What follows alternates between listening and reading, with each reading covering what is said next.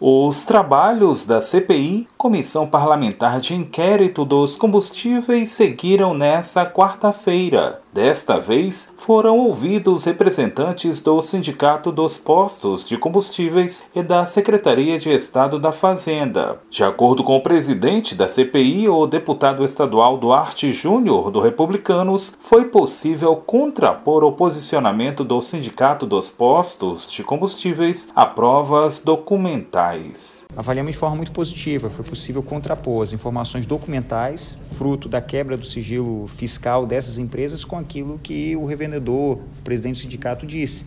Nós mostramos no documento que os postos eles aumentam o valor muito rápido, muitas vezes antes do reajuste autorizado pela Petrobras e repassam logo ao consumidor. Mas quando é para reduzir, essa redução ela não é realizada e quando é, demora e não na proporção que a Petrobras anuncia, ou seja, geralmente em percentual menor. Ainda segundo o presidente da CPI, foi comprovada a semelhança na variação de preços entre postos de combustíveis em uma mesma região, o que pode sinalizar para a formação de cartel. Quando o representante do Sindicato dos Postos de Combustíveis foi questionado sobre esse cenário, ele teria desviado da resposta. Nós comprovamos também que há uma semelhança é, no aumento ou até mesmo na redução dos postos que estão posicionados no mesmo corredor, no mesmo bairro, na mesma avenida, o que pode demonstrar claramente uma prática de cartel.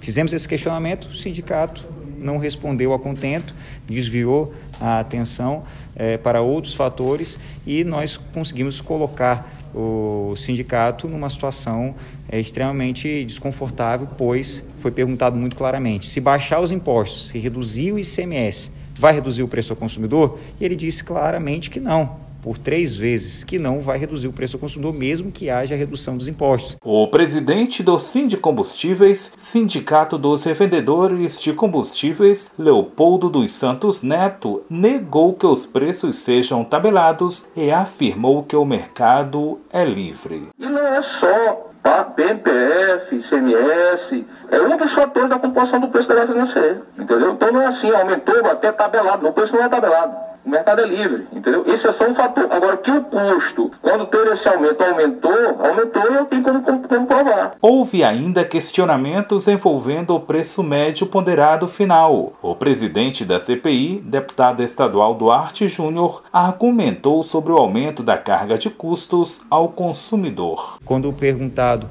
por outro deputado é, sobre o preço médio ponderado final, a, o presidente do sindicato disse que aumentou nessa última semana porque houve um aumento no preço médio ponderado final. Nós comprovamos, abrimos aqui ao vivo o site da NP que demonstra que o preço médio ponderado final é de 5,14 e o preço que ele praticava é, há mais de uma semana era de 5,18, ou seja, menor.